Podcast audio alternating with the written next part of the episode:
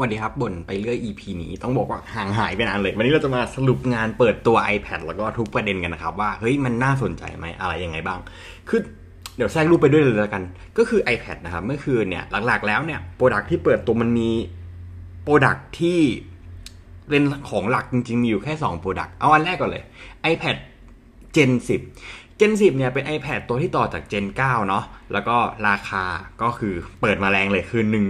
17,900 บาท มีสีสี เดี๋ยวรูปตามมาอยู่ล้วจอเป็น 10.9 นิ้วครับ หลักๆก็คือไม่ได้มีอะไรมาก แล้วก็เปลี่ยนขนาดเปลี่ยนหน้าตาใหม่อะ เออ จอใหญ่ขึ้นแล้วก็ใช้ Apple Pencil 1 อยู่นะ ย้ำว่า Apple Pencil 1 อยู่โดย ต้องใช้หัวแปลงเว้ย เพราะว่าอะไร เพราะว่า iPad Gen 10 ตอนเนี้ยใช้เป็น USB Type C แล้ว แต่ว่าอย่าลืมนะว่า Apple Pencil Gen 1 เนี่ย มันยังใช้เป็นหัว U ไอ้ยังใช้เป็นหัว Lightning อยู่ ก็เลยกลายเป็นว่า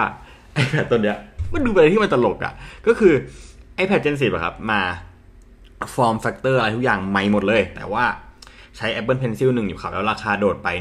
17,900 บาทเนาะแล้วก็ต้องใช้หัวแปลงด้วย เออ ใช้หัวแปลงอะ่ะ เดี๋ยวแทรกดูไปให้หมดนั่นแหละ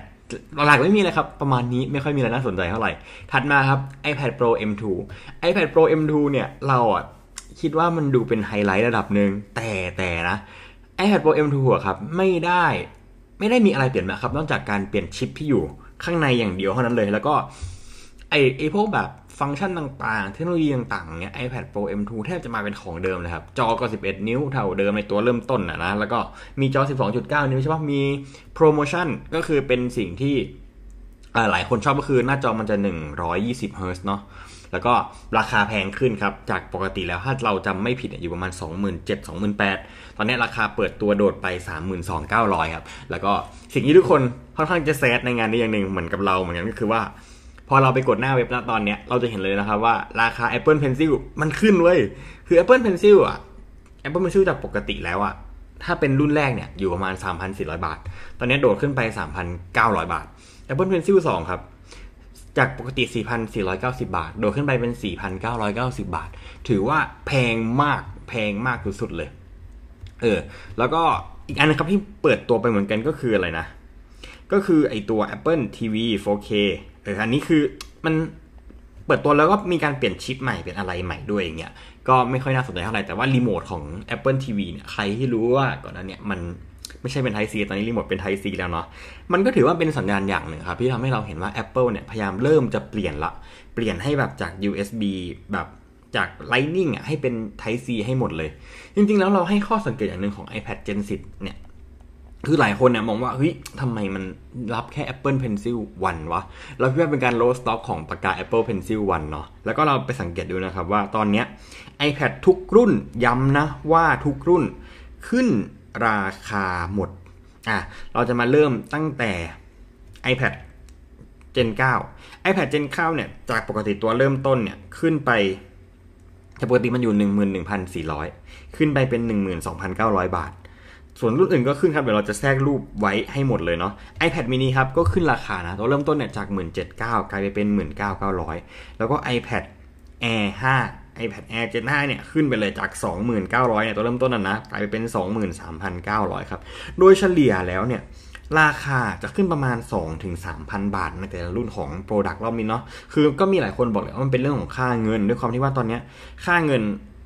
ดอลลาร์ครับกับเงินบาทเนี่ยมันเทียบกันแล้วแบบมันอ่อนมาก ก็คือ 38 บาทของเราเนี่ยแลกได้ 1 ดอลลาร์เนาะ ก็เลยกลายเป็นว่าหืมแพงมาก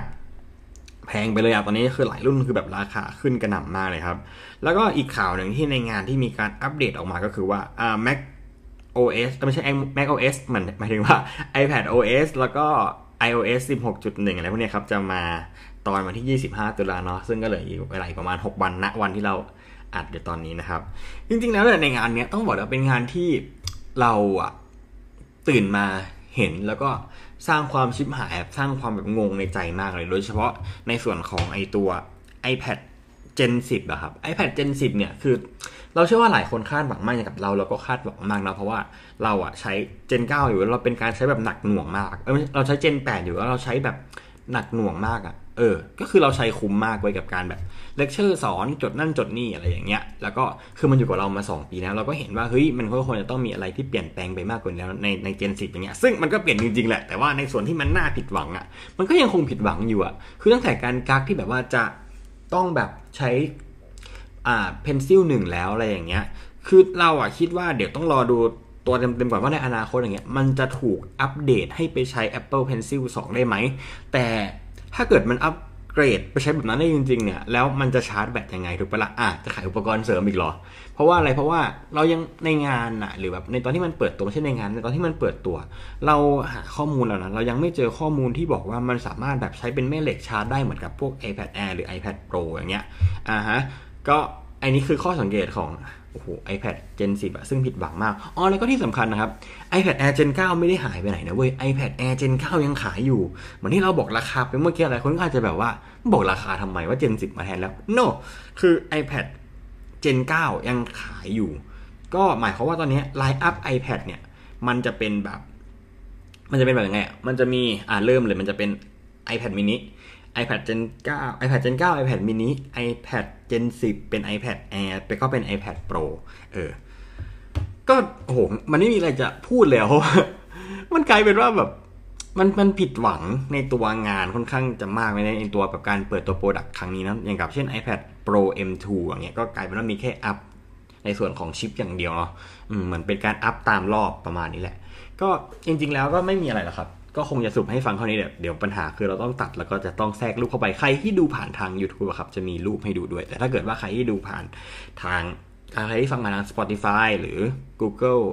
Podcast หรือ Apple Podcast อย่างเงี้ยก็จะได้ฟังแค่เสียงเนาะก็ยังไงก็ยังไงรบกวนครับใครที่ติดตามอยู่ทุกช่องทางนะครับไม่ว่าจะเป็นทาง Apple Podcast Google Podcast Spotify หรือแม้กระทั่ง YouTube นะครับรบกวนฝากกดไลค์ Subscribe แล้วก็ช่วยแชร์ให้หน่อยนะครับผมก็ประมาณนี้ครับสำหรับงานวันนี้นี่คือมาบ่นของจริงเลย ซึ่งผิดหวังที่สุดก็บ๊ายบายครับสวัสดีครับ